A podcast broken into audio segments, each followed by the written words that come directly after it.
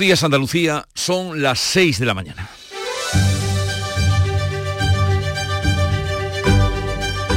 Despierta tu mente, descubre la realidad. En Canal Sur Radio, La Mañana de Andalucía con Jesús Vigorra.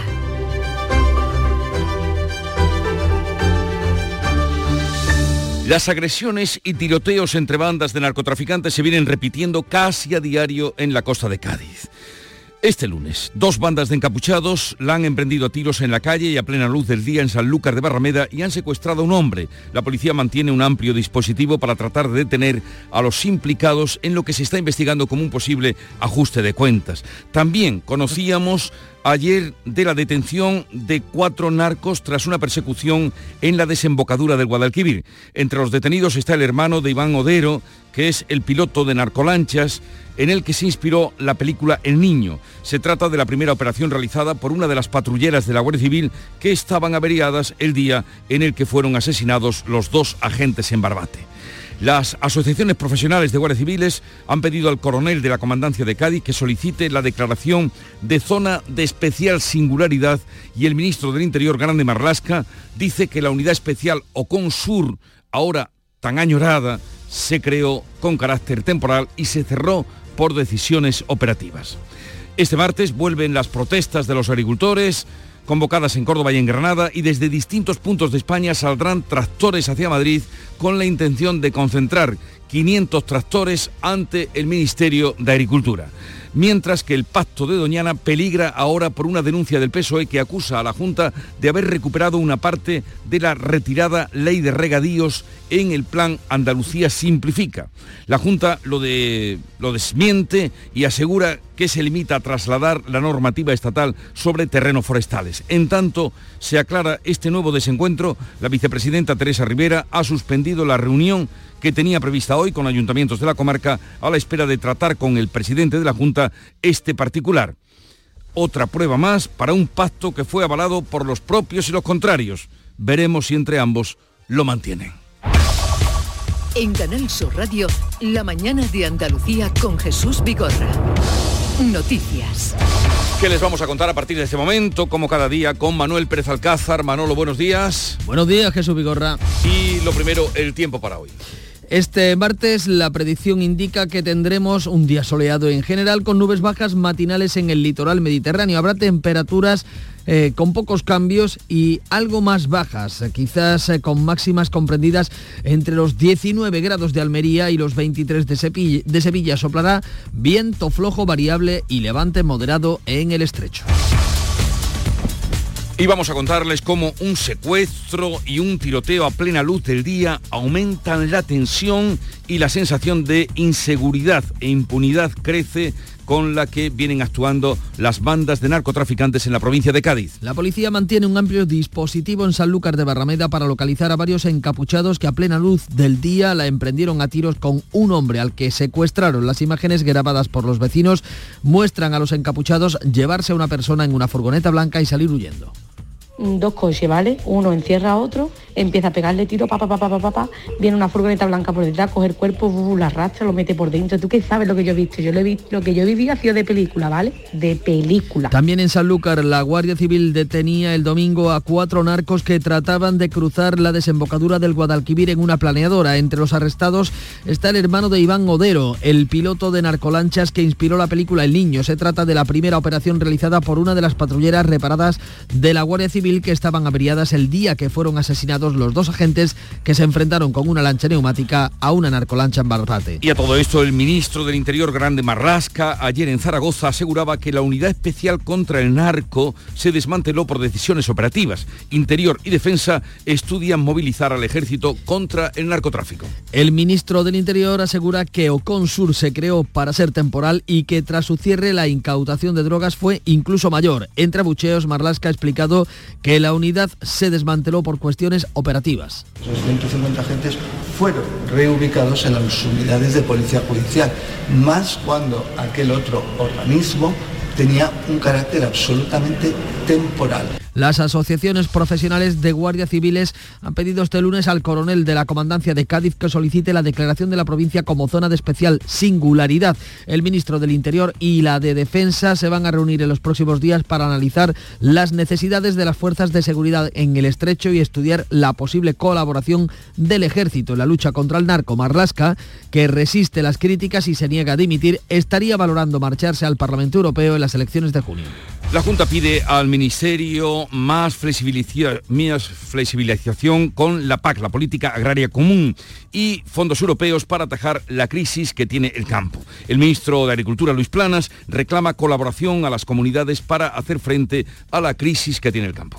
El ministro ha pedido a las comunidades colaboración para aplicar las medidas de apoyo al campo. Luis Planas ha solicitado a los gobiernos autonómicos aunar los controles en el campo, reforzar las inspecciones e incrementar la aportación a los seguros agrarios. Entre el 30 y el 40% del conjunto de la prima es asumido directamente por parte de la Administración General del Estado, que esa cantidad sea complementada hasta los topes que nos permite la Unión Europea, pues sería fundamental. La consejera andaluza le ha reclamado más fondos europeos para luchar frente a la sequía y ha pedido al ministro que defienda en Bruselas la flexibilización de la PAC y controles a productos de terceros países.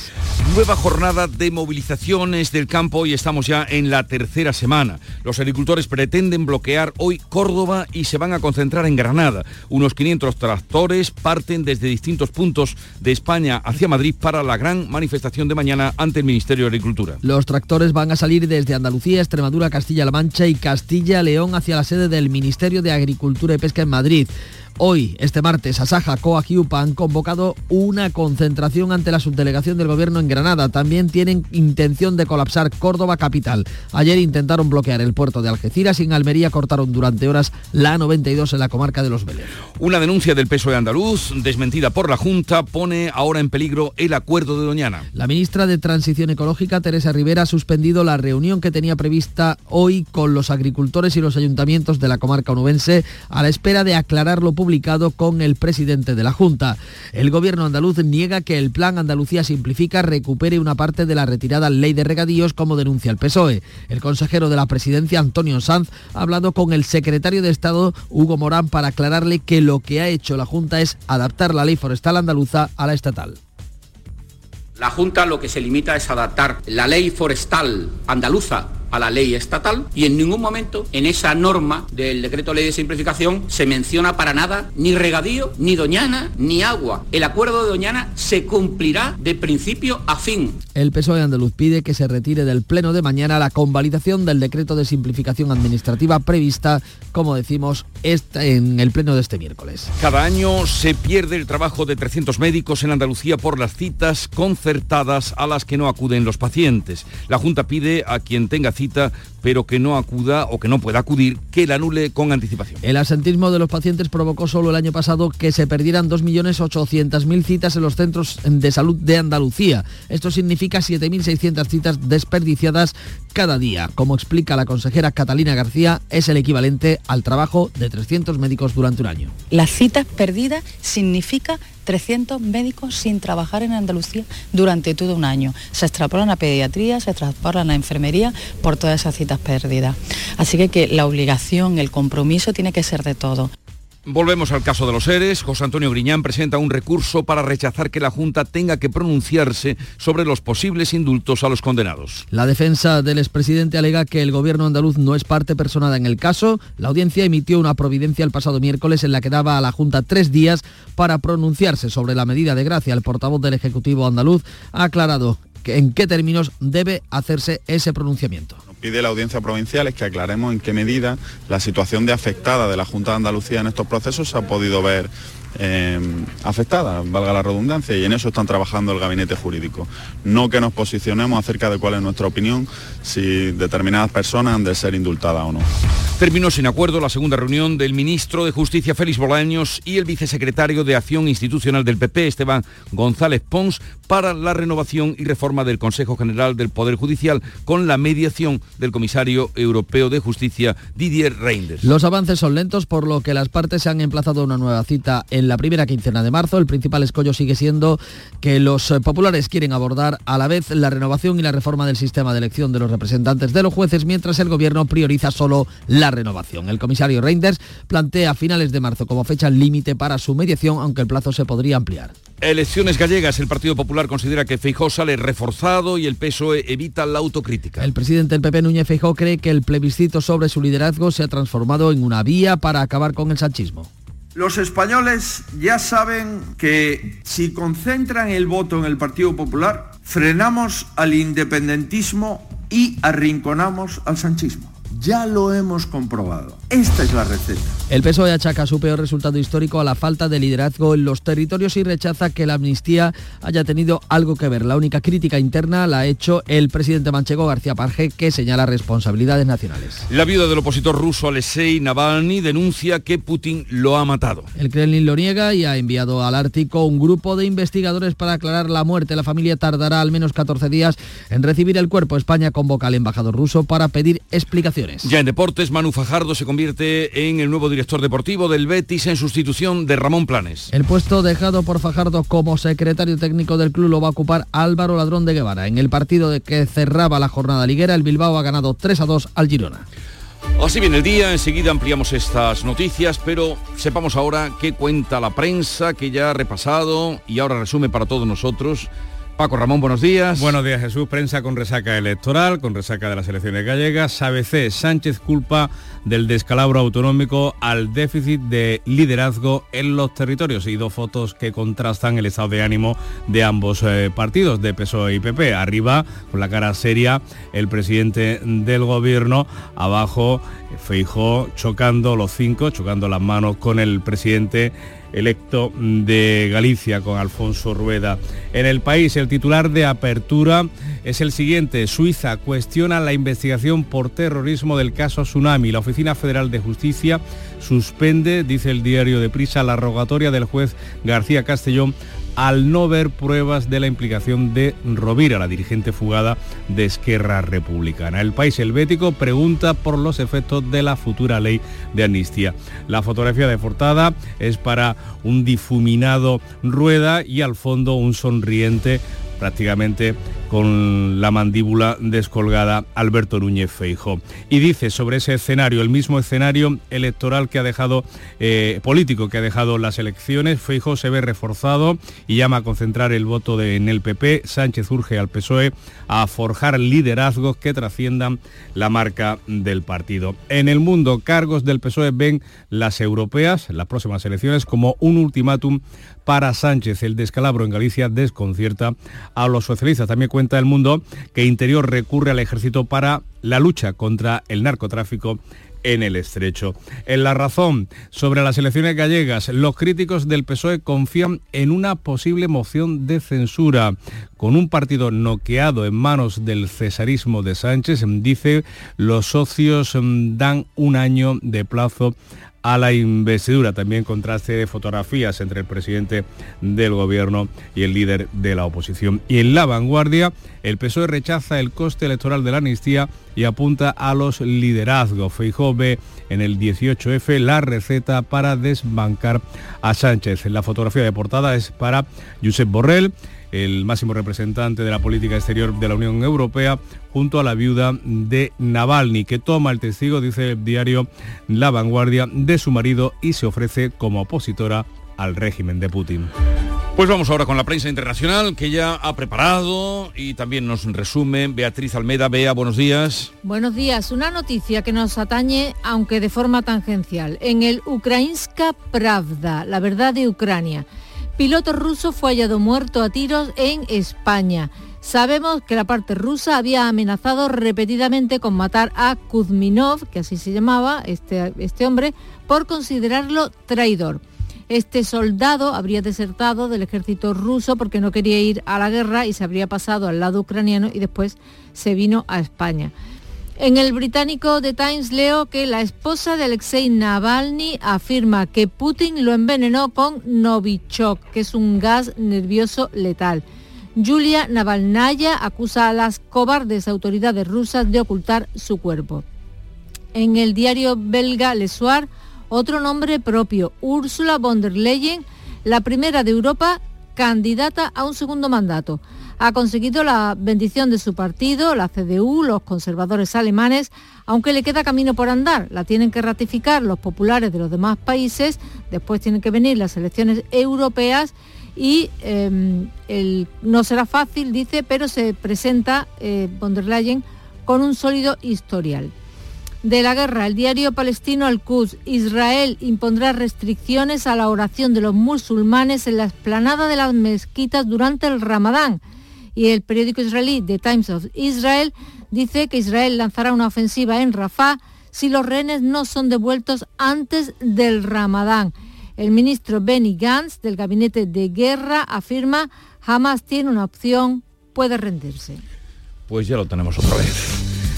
La mañana comenzó como cada día con Charo Padilla, lucero del alba, estrella del amanecer, el Club de los Primeros. Qué bonito. Buenos días. Buenos días. Mira, pues el Club de los Primeros sirve también para dar visibilidad a una enfermedad como la ELA, la esclerosis lateral amiotrófica. Hay un oyente del Club de los Primeros llamado Eugenio, que es oyente habitual, pero que hoy iba hacia Madrid, iba a coger el tren en Córdoba, sí, porque se reúnen en el Congreso para intentar desbloquear una ley que se aprobó hace ya 2 años, en marzo de 2022, y que lo único que trata es la ELA, es una enfermedad degenerativa que bueno, tiene muy poco tiempo de vida, que además el que la padece sabe cuál es su fin, y lo único que piden es dignidad para estar en esos años de la manera mejor posible. Y lo que parece increíble es que lleva esa ley en el cajón tanto tiempo y dando larga, en fin, a ver si los políticos se ponen de acuerdo. Hombre, por Dios, 2 años aprobados.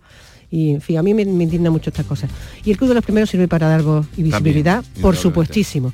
También para dar voz y visibilidad, hoy hemos comido, tengo todavía la boca hecha agua porque hemos hablado con José, que trabaja en una fábrica de miel, andaluza de mieles, y con una fábrica de queso, quesos Montealba. O sea, que hemos mezclado la miel con el queso. Melimató, que es ¿cómo un te puedes imaginar? Catalán. O sea, ¿cómo ha sido esa conversación los dos a la vez? O sea, yo una cosa... Espérate. No, nos vamos ya. No. Y ahora hemos hablado de lo que te da coraje. A mí me da coraje que tú me cortes. Hasta mañana, querida Charo. La música que nos llega desde Canal Fiesta Radio. Un poco de música con Abraham Mateo y Omar Montes. Y es que te quiero.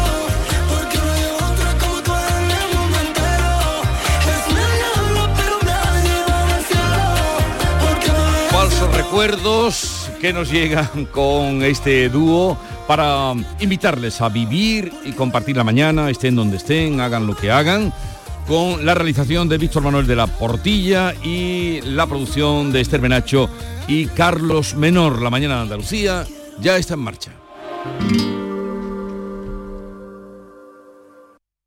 En Lidl apostamos por proveedores locales y productos muy de aquí. Esta semana, paleta de cebo de campo de Coba pack 4,49, 42% de descuento. Y mollete andaluz pack 4 por 1 euro. Lidl, es andaluz, es bueno. Segundas rebajas en Rapimueble, simplemente más bajas. Cheslong ahora 294€. Conjunto canapé más colchón, solo 299€. Más ahorro, más ofertas, más barato. Solo en Rapimueble, líder en segundas rebajas. Y paga en 12 meses sin intereses. Más de 230 tiendas en toda España y en rapimueble.com. En Canal Sur Radio, la mañana de Andalucía con Jesús Vigorra. Noticias.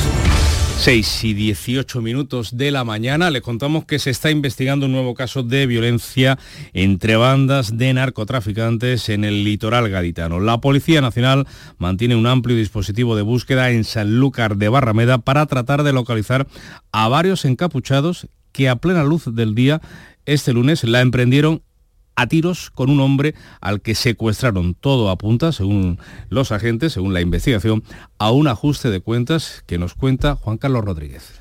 El grupo de encapuchados armados llegó a la calle Molinillo de Sanlúcar como a las 12:30 del mediodía. Una vecina vivió así el suceso. Estoy en shock, así como de película, ¿vale? Me sienta en el sofá y escucho pa, pa, pa, pa, pa, pa. Somos mi vecina en medio, digo, ¿qué hace vecina? Miro para el lado, digo, quítate vecina, que son tiros, vete para adentro, vete para adentro. Como se aprecia en un vídeo grabado por un vecino, un vehículo cierra el paso a otro de los encapuchados. Tras disparar en la calle se llevan una persona en una furgoneta blanca y salen huyendo. La vecina nos cuenta lo que vio. 2 coches, ¿vale? Uno encierra a otro, empieza a pegarle tiro, viene una furgoneta blanca por detrás, coge el cuerpo, la arrastra, lo mete por dentro. ¿Tú qué sabes lo que yo he visto? Yo lo he visto, lo que yo viví ha sido de película, ¿vale? De película. Tras varias batidas, los agentes encontraron uno de los vehículos implicados en la calle Juan Ramón Jiménez de la localidad sanluqueña. Pues también en Sanlúcar, la Guardia Civil ha detenido a 4 narcos que trataban de cruzar la desembocadura del Guadalquivir en una planeadora. Entre los arrestados estaría el hermano de Iván Odero, el piloto de la narcolancha que inspiró la película del Niño. Se trata de una de las primeras operaciones realizadas por una de las patrulleras reparadas de la Guardia Civil en Cádiz, que estaban inactivas por avería el día que fueron asesinados los 2 agentes que se encontraban de servicio, ya saben, en una zodia en Barbate. Pues las asociaciones de guardias civiles han pedido al coronel de la Comandancia de Cádiz que solicite la declaración de la provincia de Cádiz como zona de especial singularidad tras la proliferación de casos de violencia y el asesinato de esos 2 agentes en el puerto barbateño. Buenos días. Le han insistido también en que se realice una investigación interna sobre los hechos acaecidos el pasado 9 de febrero. José Antonio Belizón es el delegado de la Asociación Española de Guardias Civiles de Cádiz. Estamos reclamando zonas de especial singularidad para la provincia de Cádiz, por el riesgo que ello conlleva, por la peculiaridad del tema de narcotráfico e inmigración que tenemos en esta provincia. Y piden además que se restablezca el Oconsur, el organismo de coordinación de operaciones contra el narcotráfico. Pues el ministro del Interior ha dicho que la unidad OCON, es decir, la unidad especial para el narcotráfico que se creó específicamente para el campo de Gibraltar, se hizo con carácter temporal y se cerró, argumenta, por decisiones operativas. El ministro, que hasta el momento se ha resistido a dimitir, podría encontrar una salida en las próximas elecciones europeas, según su entorno deja caer a los medios de comunicación. El ministro del Interior se ha referido por primera vez desde el suceso de Barbate al desmantelamiento de la unidad contra el narcotráfico. Entre abucheos del público, Grande-Marlaska ha asegurado que Oconsur se creó para ser temporal y que tras su cierre la incautación de drogas fue mayor.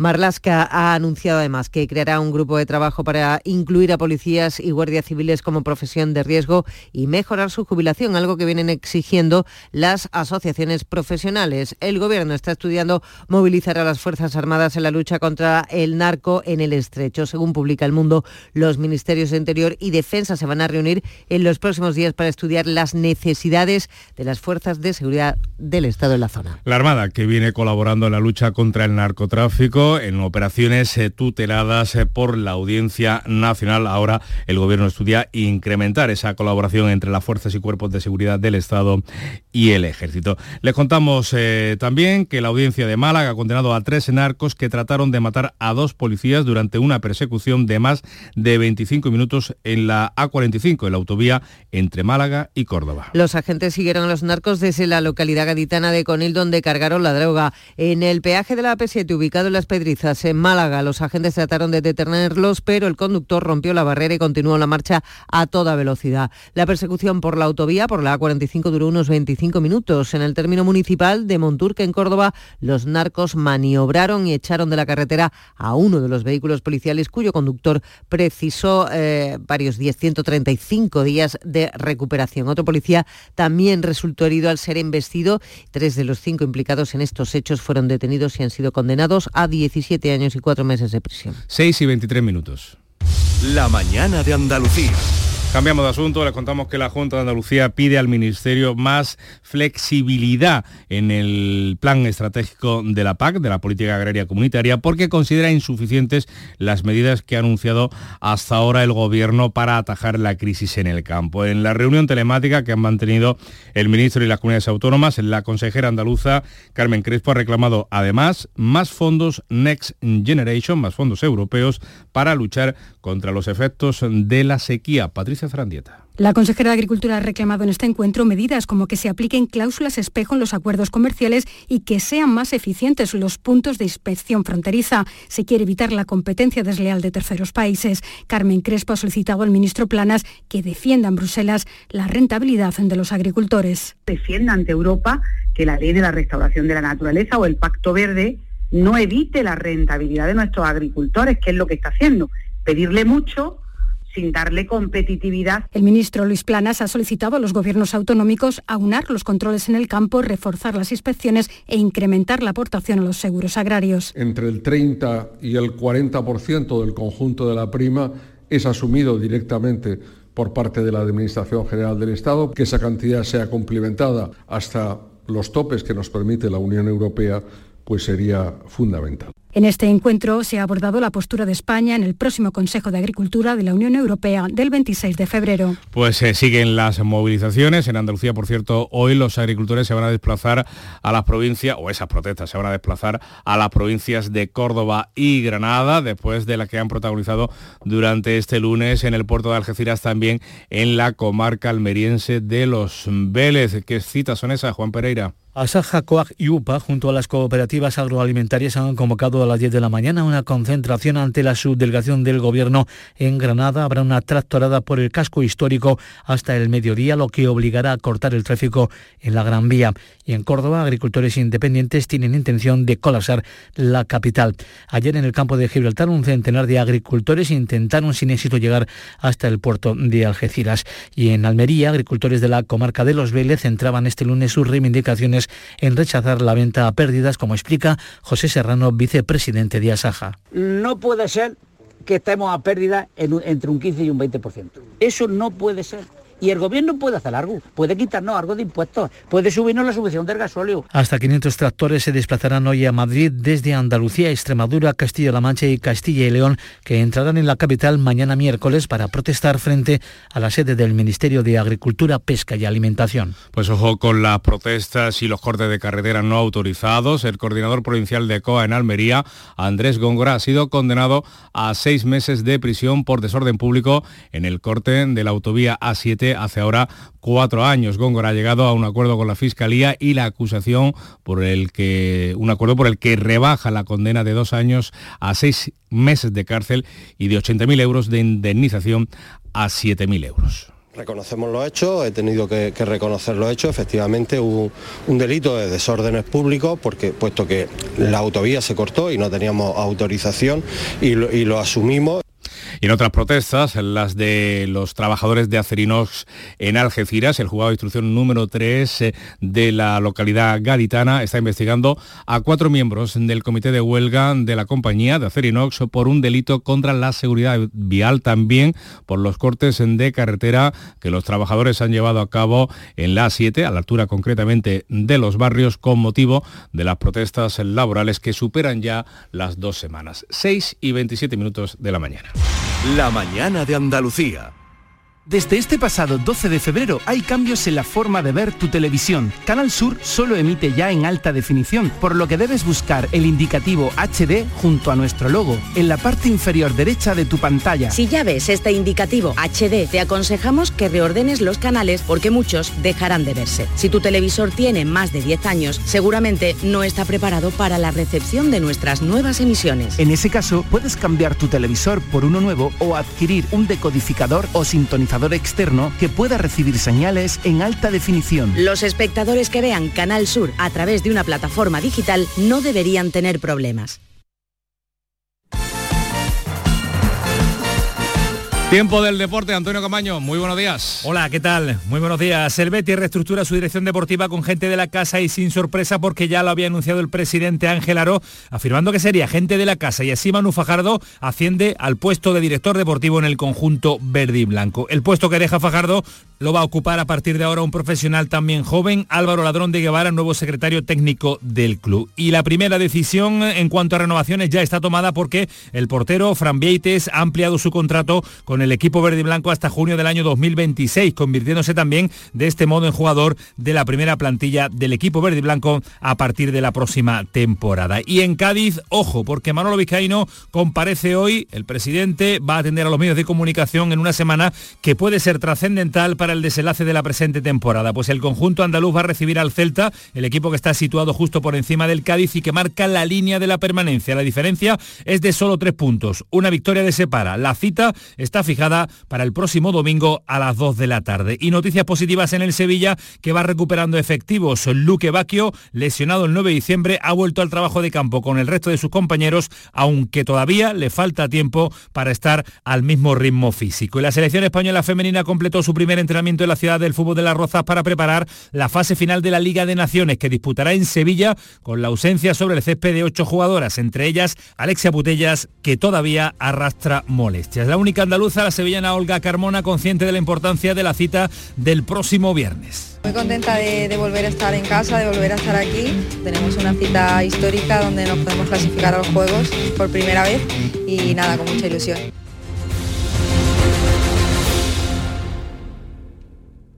Canal Sur, la radio de Andalucía.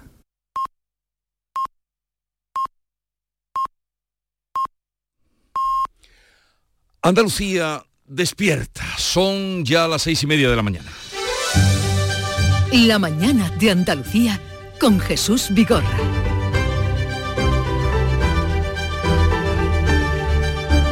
Y a esta hora con Bea Rodríguez vamos a dar cuenta en titulares de las noticias más destacadas que les estamos contando esta mañana. Un secuestro y un tiroteo entre bandas de narcos a plena luz del día agrava la percepción de seguridad en la provincia de Cádiz. La policía busca a varios encapuchados tras el rapto de un individuo en Sanlúcar de Barrameda. Marlaska dice que la decisión de desmantelar la unidad especial contra el narcotráfico en el campo de Gibraltar fue operativa. El gobierno le pide a las comunidades que hagan más para frenar las protestas de los agricultores. Planas le reclama medidas que están en sus manos y no dependen de Madrid o Bruselas. Andalucía solicita al ministro más controles aduaneros y la flexibilización de la PAC. Los agricultores siguen hoy con las movilizaciones en Córdoba y Granada y salen para Madrid 500 tractores de toda España. Una denuncia del PSOE andaluz, desmentida por la Junta, pone en peligro el pacto por Doñana. La ministra de Transición Ecológica suspende una reunión con los agricultores. Se ha quedado en hablar con el presidente de la Junta. El gobierno andaluz niega la acusación de los socialistas y explica que solo ha adoptado la ley forestal de Andalucía a la norma estatal. Tras las elecciones gallegas, el PP considera que Feijóo sale reforzado y el PSOE evita la autocrítica. El presidente del PP cree que el plebiscito sobre su liderazgo se ha transformado en una vía para acabar con el sanchismo. El PSOE achaca su peor resultado histórico a la falta de liderazgo en los territorios y rechaza que la amnistía haya tenido algo que ver. La viuda del opositor ruso Alexei Navalny, contundente, denuncia que Putin lo ha matado. El Kremlin lo niega y ha enviado al Ártico un grupo de investigadores para aclarar la muerte del opositor. La familia tardará al menos 14 días en recibir el cuerpo. España convoca al embajador ruso para pedirle explicaciones. Y vamos a recordar el tiempo para hoy. La predicción indica que hoy vamos a tener un día soleado en general con nubes bajas matinales en el litoral mediterráneo. Temperaturas sin cambios, algo más bajas, hoy con máximas comprendidas entre los 19 grados de Almería y los 23 de Sevilla. Soplarán vientos flojos variables y levante moderado en el estrecho.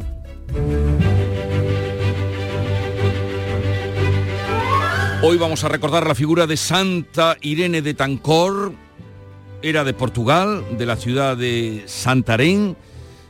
Profesó en un monasterio de monjas benedictinas, entonces no había los problemas que tienen ahora, por ejemplo, en Ronda, para mantener los monasterios en pie. Su tío era el abad, todo quedaba en familia, era bella, era inteligente, despertó gran interés entre los jóvenes y entre los nobles, y entre ellos había un tal Britaldo, siempre hay un Britaldo, bueno, siempre hay un Britaldo en tu vida, siempre eso. Hay un Britaldo que sufrió el rechazo de esta joven, de la joven Irene, y como venganza mandó asesinarla en el año 653. Y vamos a recordar que tal día como hoy, estamos a 20 de febrero de 1534, Carlos I de España ordenó un estudio sobre la posibilidad de unir el mar del sur, el Pacífico, con el mar del norte, el Atlántico, por el istmo de Panamá. Ha llovido, ¿eh? Pero aquello no pudo ser. No había la tecnología. Pero ya hubiera sido, se podía, ya estaba. Hoy hay la tecnología, pero no está en la idea. Carlos, la necesidad estaba. Carlos I, qué buen brandy. y qué rey más... con más presencia en toda Europa. Bueno, tal día como hoy, de 1911, el torero Rafael Gómez el Gallo se casaba con Pastora Imperio. ¿Cómo debió ser aquel bodorrio? ¿Cuánto duraría? A las puertas de la gloria llegó Pastora a llamar, y San Pedro emocionado las abrió de par en par. Ahí se cuenta la historia de Rafael Gallo, que tal día como hoy se casaba con Pastora Imperio. Y la cita que traigo es de un grandísimo poeta, Eliot, T.S. Eliot, así se firmaba, poeta, dramaturgo, crítico literario, representó una de las cumbres de la poesía en lengua inglesa en el siglo XX, y la cita dice así: en un mundo de fugitivos, escoger la dirección contraria puede parecer una evasión. Ahí lo dejo, para que ustedes le den vuelta a la hora del desayuno. En un mundo de fugitivos, escoger la dirección contraria puede parecer una evasión. Bueno, ahí está, silencio, para que la gente medite. Silencio, poco silencio, porque enseguida vamos a dar cuenta de lo que traen hoy los periódicos andaluces. Busca tu camino, una nueva vida, reparte sonrisas.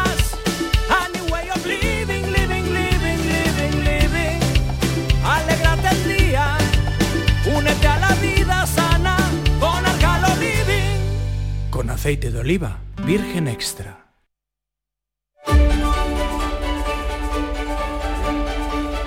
Vamos ahora a ver qué cuenta la prensa andaluza. A ver, Paco, lúcete. Pues mira, más que... O que se luzca, da brillo a los... Es que hoy se luce el sur, pero por la fotografía que aporta. Hace unos meses veíamos la laguna de Fuente Piedra completamente agrieteada y seca.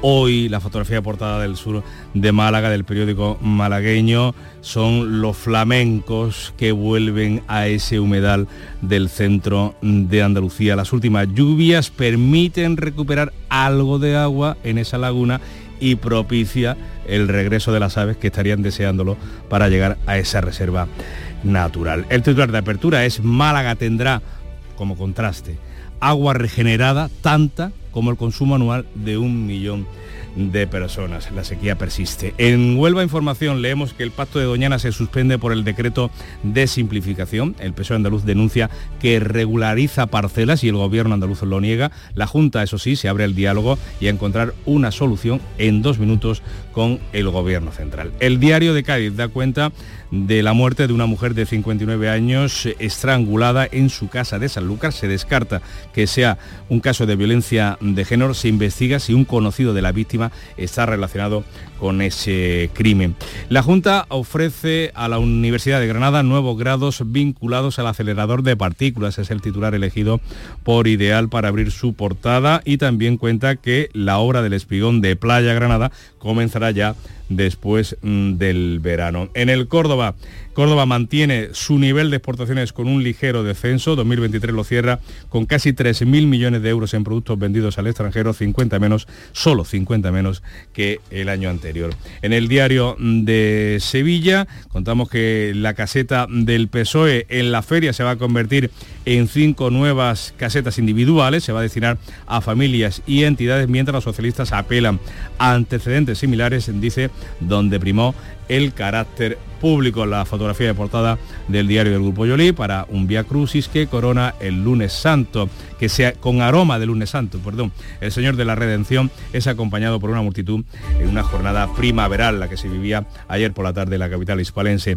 Y en el diario Ideal, en su edición de Jaén, una actuación de emergencia tendrá cerrado unos meses el pabellón de deportes de la Salobreja. El ayuntamiento afirma que es el momento de negociar con otras administraciones la posibilidad de levantar un nuevo pabellón en los mismos terrenos. La Voz de Almería cuenta que 4 pueblos de la provincia no tienen ya a ningún niño.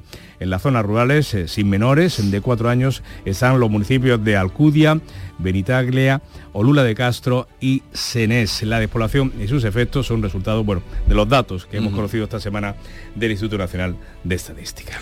Vamos ahora con la prensa internacional, segunda entrega. B. Almeida, la Guardia Civil investiga la identidad de un hombre asesinado a tiros en Alicante, al que Ucrania señala como desertor ruso. Así lo cuenta el diario ucraniano Kiev Post. El capitán Maxim Kuzminov, de 28 años, vino voluntariamente en un helicóptero de combate ruso en agosto de 2023. Alegó que se oponía a la invasión de Ucrania y que no quería ser cómplice de los crímenes rusos, que en Ucrania no había nazis ni fascistas y que se estaba cometiendo un genocidio. El ruso Lentadú cita a soldados de las fuerzas especiales rusas que contaron que habían recibido la orden de ejecución por traición de este hombre, que no viviría para ser juzgado y que su muerte era cuestión de tiempo. Y Navalny, que sigue siendo noticia prominente. Su viuda se asoma hoy a todas las portadas occidentales. Por ejemplo, en el francés Le Figaro, Julia Navalnaya recoge la antorcha de la resistencia a Putin. Y el británico The Guardian, quedaos conmigo. Palabras de Navalnaya, que abre hoy el periódico, promete continuar la lucha de su marido. Hombre, y vuelve a aparecer Julian Assange, que es noticia en el Reino Unido. ¿Por qué? Pues lo leo en el Standard británico. Comienza una audiencia de 2 días que puede ser la última oportunidad del fundador de Wikileaks de apelar contra la extradición que solicita Estados Unidos. Lleva Assange en prisión preventiva desde 2019 por publicar información clasificada sobre supuestas violaciones de derechos humanos por parte de Washington en las guerras de Irak y Afganistán. Y el alemán Süddeutsche Zeitung dice: el caso de Assange no se trata solo del destino del hombre que lleva años encarcelado, también se trata de proteger la libertad de prensa.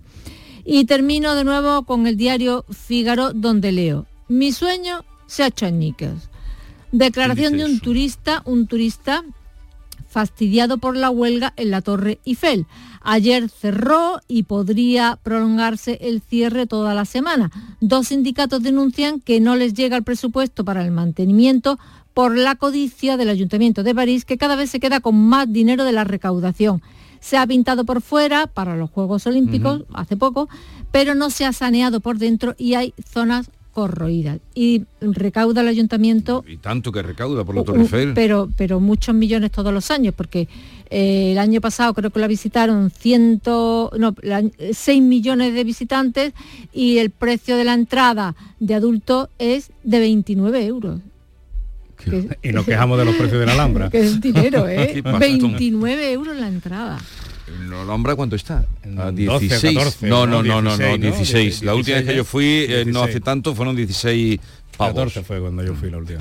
Pues ya está. En cualquier caso, visiten, ya ven, comparen ustedes, todo es comparable. 29 euros, la Torre Eiffel...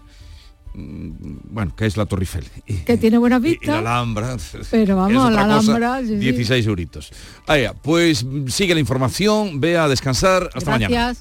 La mañana de Andalucía.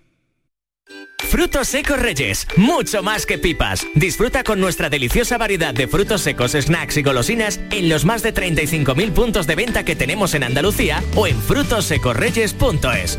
Y ahora con tu pedido a partir de 20 euros te lo llevamos a casa gratis. Frutos secos Reyes, tus frutos secos de siempre. Hay gente para todo, y el programa del Yuyu es de buena gente, divertida y alegre, que le pone humor al día a día. Sí, porque nos gusta mirar el lado bueno de la vida, por muy surrealista que pueda ser, y dibujarte una sonrisa. No es fácil, créeme, pero no tiene precio. El programa del Yuyu, gente genuinamente original. De lunes a viernes a las 3 de la tarde. Contigo somos más Canal Sur Radio. Contigo somos más Andalucía. En Canal Sur Radio, la mañana de Andalucía con Jesús Vigorra. Noticias.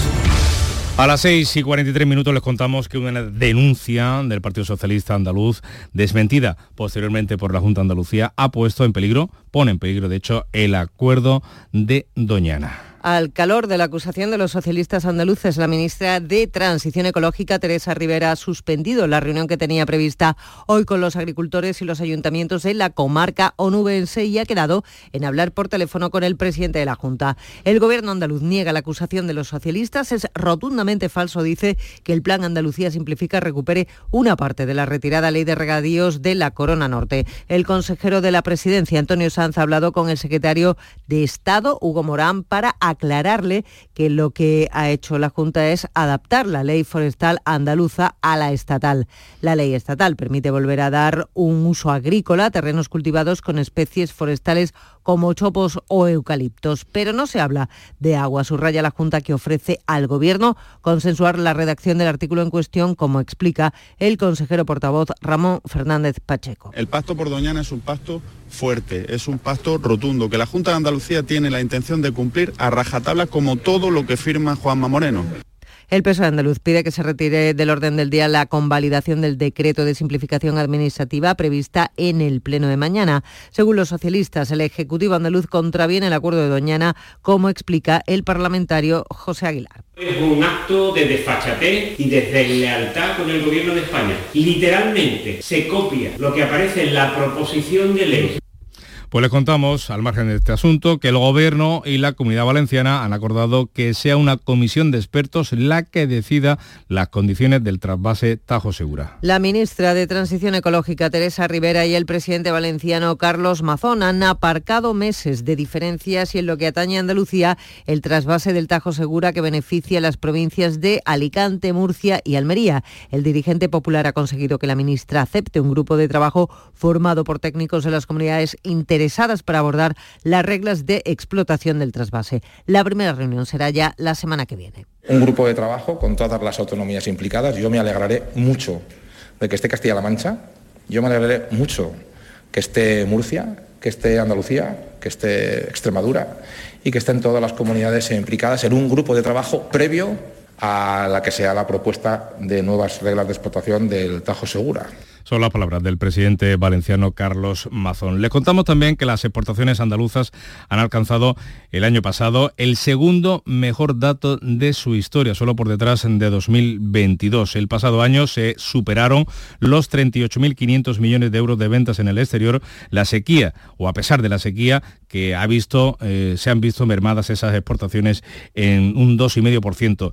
En lo que atañe al sector agroalimentario. La consejera de Economía ha valorado ese dato del sector exterior andaluz y ha destacado la consolidación de nuevos mercados. Seguimos teniendo como mercados destinos importantes, pues fundamentalmente Europa, con Alemania, con Francia, con Portugal, pero también estamos creciendo en otros continentes, como puede ser el continente americano, como puede ser Oceanía.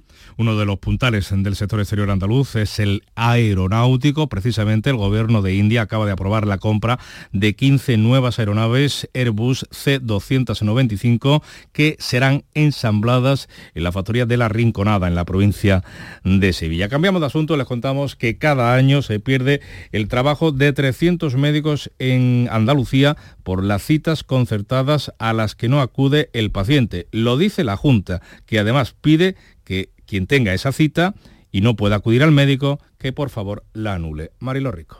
El asentismo de los pacientes provocó solo el año pasado que se perdieran 2.800.000 citas en los centros de salud andaluces. Esto significa 7.600 citas desperdiciadas al día y, como ha explicado la consejera Catalina García, el equivalente al trabajo de 300 médicos al año. Las citas perdidas significa 300 médicos sin trabajar en Andalucía durante todo un año. Se extrapolan a pediatría, se extrapolan a enfermería por todas esas citas perdidas. Así que la obligación, el compromiso tiene que ser de todos. Nuestra obligación es mejorar la accesibilidad de atención primaria, la de los ciudadanos, la de los andaluces, anular esas citas que no vayan a utilizar para que otro andaluz la pueda utilizar. En los centros de salud se está realizando ya un trabajo de concienciación, publicando las citas que se pierden y alentando a que se anulen para que otras otras personas puedan aprovecharlas. Del exterior les contamos que la viuda del opositor ruso Alexei Navalny, muerto el viernes en una cárcel del Ártico, toma el testigo de su marido y asume su labor de oposición a Putin. Afirma en un vídeo que Putin lo ha matado y que ahora ocultan su cuerpo para borrar los restos químicos del veneno Novichok, el gas con el que ya intentaron asesinarlo en 2020. Al matar a Alexei, Putin mató la mitad de mí, pero aún conservo la otra mitad, y eso me dice que no tengo derecho a rendirme. Continuaré su trabajo luchando por nuestro país. Les insto a que estén de mi lado. El Kremlin lo niega todo. Ha enviado al Ártico investigadores que han indicado a la familia que tardarán al menos 14 días en entregarles el cuerpo. En ese tiempo les realizarán las pruebas necesarias para determinar las causas de su muerte. El ministro de Exteriores, Álvarez, ha convocado al embajador ruso en España para pedirle que Moscú aclare las circunstancias de la muerte de Navalny. Francia, Alemania, Finlandia y las repúblicas bálticas han hecho lo mismo. Pues así está el asunto en Rusia. Le recontamos también que la Guardia Civil está investigando la identidad de un hombre asesinado a tiros en Alicante, al que Ucrania señala como de sector ruso. Pasada en Villajoyosa y según los testigos un coche le pasó después por encima. Una fuente de la inteligencia ucraniana lo identifica como Maxim Kuzminov, capitán de la Fuerza Aérea Rusa de 28 años que en septiembre se pasó al lado ucraniano con el helicóptero que pilotaba a cambio de una nueva identidad, dinero y protección. Dos miembros de la tripulación que no sabían de los planes del piloto murieron cuando intentaron huir. Kuzminov se habría marchado después a España. La Benemérita trata de saber si se trata de la misma persona, ya que el fallecido portaba documentación falsa. Y un apunte más, se ha presentado en Málaga el clúster de ciberseguridad de Andalucía, un organismo que agrupa a 60 empresas privadas y administraciones públicas. Entre esos objetivos, lograr una región más protegida. Así llegamos a las 7:10 de la mañana. Es ahora el tiempo de la información local, la más cercana, en Canal Sur Radio y Radio Andalucía Información.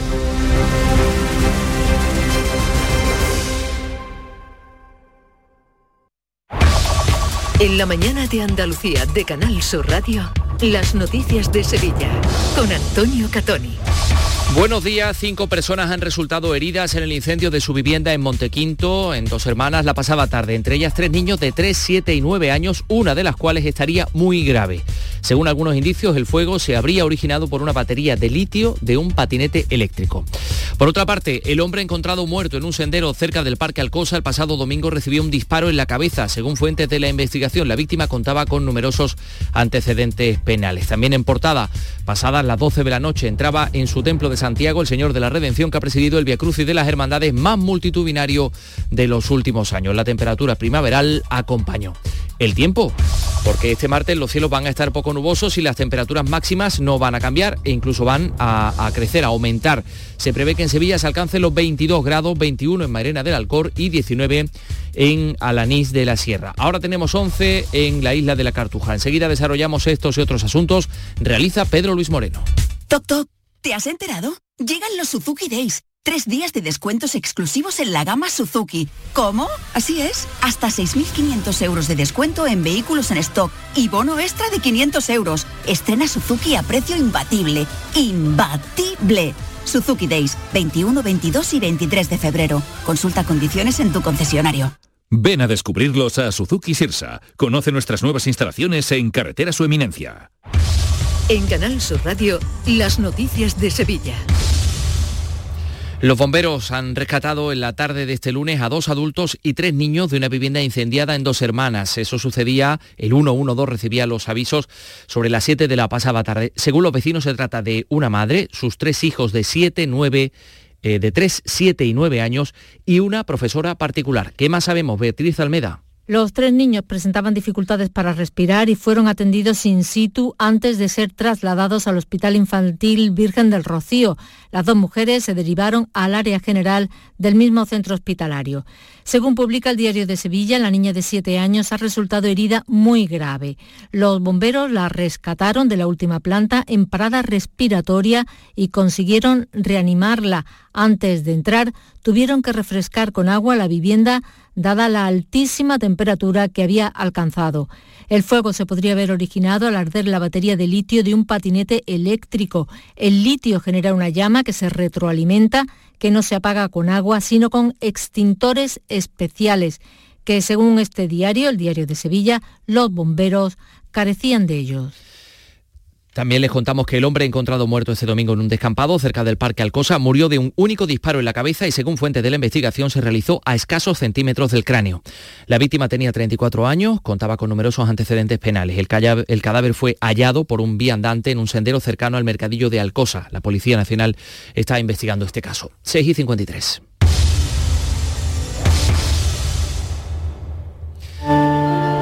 La Catedral de Sevilla acogía anoche el Viacrucis del Consejo de Hermandades y Cofradías, que estuvo presidido por la imagen del Señor de la Redención. Llegó a su templo de Santiago pasada a las 12 de la noche, un Viacrucis multitudinario en el que la imagen estuvo acompañada por miles de personas en las calles y también en el interior de la catedral, donde tuvo lugar el rezo de este Viacrucis. Pues de la Semana Santa, que llama a la puerta, a la feria. La Comisión de la Feria del Ayuntamiento de Sevilla ha acordado el reparto de los 5 módulos de la caseta del PSOE en la calle Antonio Benvenida, que por impago de plazos ha perdido esa caseta. La decisión de la Comisión tendrá que aprobarla el viernes en la Junta de Gobierno, pero el secretario de Organización del PSOE, Rafael Recio, lamenta que el Ayuntamiento no haya tenido en cuenta la documentación que ha aportado y en la que cuenta los problemas informáticos que ha tenido el partido. Nadie es ajeno a la situación por la que ha atravesado el Partido Socialista en los últimos tiempos, a todos los niveles, en esa situación de crispación, con ataques a su sede, pero también muchísimos ataques a toda la red informática del PSOE. Ha anunciado medidas si definitivamente se quedan sin caseta. La comisión acordaba distribuir esos 5 módulos de la histórica caseta del PSOE, 3 para familias que en algunos casos llevan 29 años esperando, otro módulo se sorteará entre 10 entidades y un quinto entre antiguos adjudicatarios que perdieron en su día la caseta y la han reclamado. 6:54. ¿Compras? Welcome. ¿Alquilas? Welcome. ¿Inviertes? Welcome. En Welcome Home tenemos tu casa ideal. Acércate al Hotel NH Collection el 23 y 24 de febrero a la 10ª edición de Welcome Home Sevilla. Acceso gratuito. Para más información, entra en www.welcomehomesevilla.es. Compra en Nervión. Nuestros comercios ofrecen una amplia variedad de productos y un servicio personalizado. Comprando en el pequeño comercio de Nervión, ganamos todos. Nervión, nuestro barrio, nuestros comercios. Organiza Asociación de Comerciantes de Nervión. Financia Consejería de Empleo, Empresa y Trabajo Autónomo de la Junta de Andalucía. Las noticias de Sevilla. Canal Sur Radio. Inversiones. El gobierno de la India comprará 15 Airbus C295 más, que se añadirán al pedido de otros 56 que comenzó a recibir el pasado septiembre. Son aviones que se ensamblan en las instalaciones de Airbus en La Rinconada y es el mayor pedido de la historia de este modelo. Por otra parte, el consejero de Industria de la Junta, Jorge Paradela, ha explicado que se está a la espera de tener la autorización ambiental final para que se reabra la mina de Analcollar. Ya cuenta con el permiso de aguas y la declaración de impacto ambiental favorable, pero falta este último trámite. Seguimos caminando en la dirección que pensamos que es la idónea, que es la de reabrir la mina Los Frailes, que es como se llama el nuevo yacimiento. El siguiente paso, que es muy importante, es la autorización ambiental unificada. Estamos pendientes de su tramitación. Siempre digo que en los proyectos mineros es los que hay que ser aún más cuidadosos, aún más cautelosos, y por eso nunca me gusta dar plazos, ¿no? Sobre la mina Cobre Las Cruces en Gerena, ha recordado que la empresa tiene todos los permisos, pero sigue sin ponerla en marcha porque está sopesando su venta. La Consejería de Fomento, por otra parte, ha adjudicado por más de 13 millones y un plazo de ejecución de 15 meses la construcción de un carril bus-bao de 3,5 kilómetros que reducirá el tiempo de tránsito entre la capital y Camas y Castilleja de Guzmán. Hace unos días se adjudicaba otra plataforma de estas mismas características que irá desde la glorieta del Pisa, del polígono Pisa, y la autovía de Coria hasta para su conexión con la S30. Por otra parte, han finalizado obras de reparación de varios tramos de la S20 y el reasfaltado de la vía de servicio de la A4. Y sepan que la ciudad durante 3,5 meses ya está cortado el centro de la calzada de la Avenida de la Aeronáutica en Sevilla Este para los trabajos de señalización y balizamiento del bus eléctrico rápido. Por otra parte, el Grupo Municipal Socialista ha denunciado este lunes que la calle Esperanza Vetriana ya ha vuelto a abrirse para unas obras de canalización 2,5 meses después de que esta misma calle fuera reasfaltada hasta la mitad. Así lo decía la concejala socialista Encarnación Aguilar. Porque no entendemos que se pavimente Esperanza de Triana, ojo, la mitad de Esperanza de Triana, y 2,5 meses después tengamos abierta la calle por una obra que anteriormente estaba planificada. Señor Sanz, esto no se llama buena gestión. Señor Sanz, esto se llama falta de eficacia y de eficiencia. Esto es un gasto inútil e innecesario. El gobierno local responde que las obras que se llevan a cabo son de urgencia por arreglo de una avería, y con Podemos Izquierda Unida ha reclamado que la tramitación de la ordenanza de veladores tenga en cuenta el sentir de las plataformas vecinales. Lo decía su portavoz Susana Hornillo. No es justo que en el tema de veladores los vecinos afectados vean pasar este trámite sin que el alcalde les escuche de primera mano. Es que este debate no se puede cerrar en falso. Por otra parte, el Ayuntamiento ha puesto en marcha un plan especial de desbroces con 58 contrataciones de refuerzo en la plantilla de Lipasam. Su objetivo es retirar las malas hierbas cuando, precisamente ahora, pues comienzan a proliferar los jaramagos. Este lunes, el personal del hospital de Osuna se ha concentrado como protesta contra la agresión sufrida por un celador y un vigilante de urgencias por parte de un grupo de 10 familiares que acompañaban a una persona enferma. Paqui Martín, delegada de Comisiones Obreras, reclama mayores medidas de seguridad. Nosotros no podemos permitir que los cuidadores, las personas que llegan al hospital a que los cuidemos, nos agredan. Y le pedimos a las direcciones del SAS que protejan las puertas de los hospitales. El próximo viernes se entregan las banderas de Andalucía para la provincia de Sevilla. La Fundación Cajasol, entre otros, la reciben el escritor Blue Jeans y la modelo y presentadora Eva González. A esta hora vamos con la información deportiva, con nuevo director deportivo en Heliópolis. Antonio Camaño, buenos días. Hola, ¿qué tal? Muy buenos días. Manu Fajardo es el nuevo director deportivo del Real Betis en sustitución de Ramón Planes, mientras que el puesto que deja el nuevo director deportivo lo va a ocupar a partir de ahora un profesional también joven, Álvaro Ladrón de Guevara, nuevo secretario técnico del club. Y la primera decisión en torno al Betis ya está tomada porque Fran Vieites ha ampliado su contrato hasta junio del año 2026, convirtiéndose también en jugador de la primera plantilla de cara a la próxima temporada. Y noticias positivas en el Sevilla, que va recuperando efectivos. Luque Baquio, lesionado desde el pasado 9 de diciembre, ha vuelto al trabajo de campo, aunque aún le resta tiempo para estar en el ritmo del resto de sus compañeros. Y 13 mujeres artistas van a rendir homenaje a María Jiménez, fallecida el pasado mes de septiembre, el día 14 de marzo. Y en la presentación de este concierto, pues se animaban. Ana Navarro, Argentina, María Toledo o María Terremoto. Tenemos 11 grados en Sevilla capital.